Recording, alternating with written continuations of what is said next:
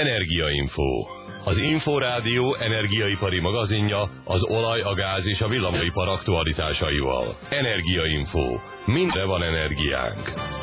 A műsor támogatója a Magyar Villamos Művek RT. Két hét már eltelt Oroszország és Ukrajna között az évelején kialakult mini gázválság óta. Az európai energetikai cégek és kormányok azonban úgy tűnik nem tudnak szabadulni a félelemtől, amely az ellátás biztonsággal kapcsolatosan kialakult az év első két napjában.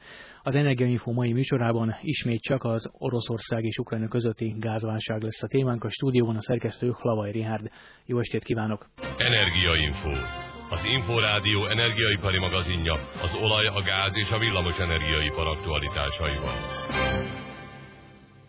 Amit ezt a bevezetőben is hallották az Energiainfo mai műsorában, ismét az orosz-ukrán, illetve az Oroszország és más vevői között kialakult vagy kialakuló félben lévő gáz-ár vitákkal fogunk foglalkozni. Vendégünk a stúdióban egyik állandó szakértőnk, Drucker György, az Ex-Libris tanácsadó Kft. ügyvezetője. Jó estét kívánok! Jó estét kívánok!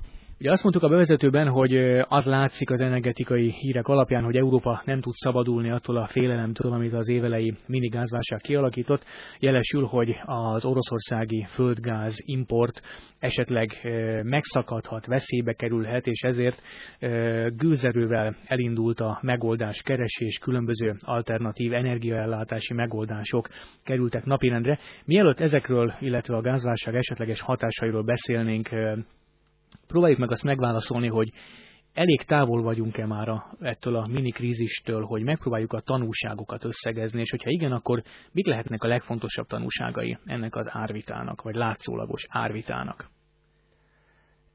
Én azt gondolom, hogy igazándiból nem e, vagyunk még túl az eseményeken, a szónak abban az értelmében, hogyha itt e, konfliktusról beszélünk, akkor nem szabad elfelejteni azt, hogy, hogy ennek a konfliktusnak számos összetevője van. Konkrétan a, a Gazprom és a Naftogaz ukrajni közötti szerződéses, elszámolásos problémák, azok 1996-ra vezethetőek vissza a legágyszívűbb megítélés szerint is. Tehát itt nem egy két-három napos a semmiből előtörő konfliktus, hanem hosszú ideje húzódó strukturális, illetve stratégiai kérdésekkel. Tehát a, az ügynek a teljes egészében való megítélése és a mérleg megvonása az nyilvánvalóan ma még nem lehetséges. Bizonyos tanulságokat azért nyilván le lehet vonni. Melyek lehetnek ezek, vagy mi lehet a legfontosabb tanulsága ennek az ügynek? Eléggé úgy tűnik, hogy hogy a európai piaci szereplők, illetve pontosítok, nem is annyira a piaci szereplők, hanem a gazdaságpolitikai ágensek túlértékelték ezt az összeütközést. Tehát itt azért látni kell azt, hogy egy kis ijedelmen túlmenően komoly mértékben semmiképpen nem került veszélybe az európai országoknak, illetve hát a Gazprom export partnereinek a gázellátása. Ez tehát a legfontosabb tanulság, hogy túlértékeltük ezt a válságot. Ez igaz egyébként az orosz függőségre, és ugye ez a legtöbbet hangoztatott fogalom vagy összefüggés Magyarországon is, és az európai piacon is, hogy tehát óriási mértékben függünk Oroszországtól. Én azt gondolom, hogy ezek a tényezők összefüggenek egymással. Kétségtelen az, hogy ha az Európai Uniót ö, vesszük, akkor ennek az energiaellátásában jelentős partner Oroszország. Eléggé magas a primér energiahordozók felhasználásában a földgáz szerepe Európában. Rögtön meg kell jegyezni, hogy ennek egy nagyon dinamikus lekvő trendjét vetíti elő az összes prognózis az elkövetkező évekre és az elkövetkező évtizedekre és kétségtelen tény, hogy ebben a pillanatban az Európai Unió összfelhasználásának mintegy 25%-a és az importnak a 40%-a orosz eredetű. Na most itt látni kell azt, hogy 1968 óta, amikor megindult a Gazprom nyugat-európai szállítása, a ÖMFAU volt az első partner ebben, Azóta Oroszország gyakorlatilag egy teljesen kiszámítható és megbízható partner volt, és lényegében a mai napig is az, ez a dolgok egyik fele.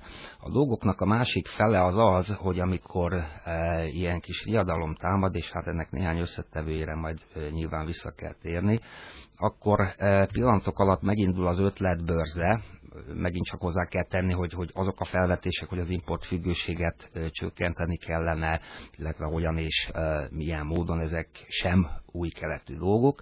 Na most nagyon rövid tájékozódás után kiderül, hogy ennek a hagyományos földgázszállításnak gyakorlatilag nincsen sem rövid távon, sem középtávon helyettesítője.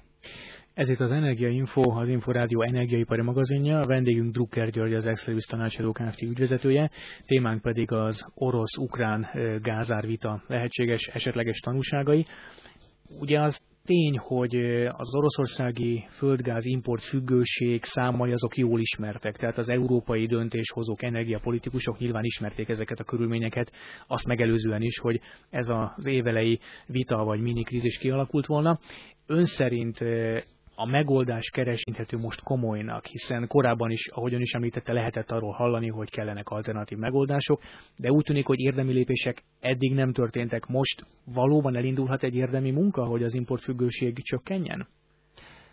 Elvileg ez nem zárható ki, de ennek konkrét lépései egyelőre nem tapasztalhatók. Ugye emlékezetes az, hogy január 4-ére az Európai Unió eh, energia eh, igazgatósága összehívott egy válságtanácskozást, ami eh, rendkívül rövidre, néhány percesre sikeredett. Nekem úgy tűnt, hogy az összes résztvevő óriási megkönnyebbüléssel vette tudomásul, hogy eh, gyakorlatilag a eh, orosz-ukrán vitából fakadó gázszállítási korlátozás, illetve kiesés megoldódott, és nincs miről beszélni, mert nagyon nehéz helyzetbe került volna az Európai Unió, hogyha bármilyen állást kellett volna ebben az ügyben foglalnia. Ezzel kapcsolatban emlékeztetnék arra, hogy 2004-ben elfogadott az Európai Unió egy irányelvet, úgymond biztonsági földgáz tartalékok létrehozására.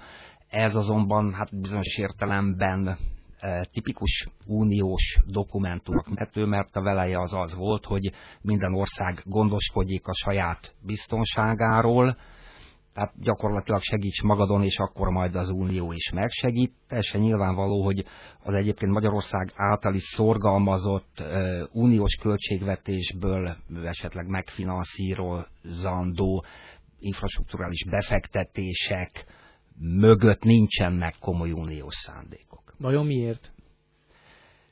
Hát pontosan azért, ami miatt nincsen igazi alternatívája a, az orosz földgáz szállításoknak, ugyanis ha megnézzük az összes többi import lehetőséget, akkor, akkor sorba menve azt látjuk, hogy, hogy az északi tengeri szállítások ebben a pillanatban a szállítóvezetéki kapacitások miatt is csúcsra vannak járatva, egyébként is drágábbak, mint az orosz földgáz. Ugyanez igaz az észak-afrikai eredetű cseppfolyós földgáz szállításra, tehát az LNG-ben nagy piaci potenciál van középtávon, de ebben a pillanatban az ára nem összevethető a földgázzal, és hát nem szabad megkerülni azt a kérdést, ugye, hogy ilyenkor mindig felmerülnek a megújuló energiaforrások, Hát ezzel kapcsolatban viszont azt lehet mondani, hogy ezek a, a jövő energiaforrásai, és nagyon úgy tűnik, hogy ezek közül számos mindörökké a jövő energiaforrása marad, ha, ha szabad így mondani. Tehát azok azért gyermeteg elképzelések, hogy belátható időn belül akár a szélenergia, akár a napenergia, akár milyen biomassa felhasználás lényegesen csökkentheti a földgáznak, vagy általában a szénhidrogéneknek a szerepét a primér energia hordozók között. Önök az Energia Infót, az Inforádió energiaipari magazinját hallják, amelyben ma este témánk az orosz-ukrán gáz árvita nyomán kialakult helyzet, illetve a lehetséges megoldások és az esetleges tanulságok. A hírek után azzal folytatjuk, vajon mennyire egységes az Európai Unió álláspontja ebben az ügyben. Tartsanak továbbra is velünk. Energiainfo. Az Inforádió energiaipari magazinja az olaj, a gáz és a villamos energiaipar aktualitásaival. Energiainfo. Mindenre van energiánk.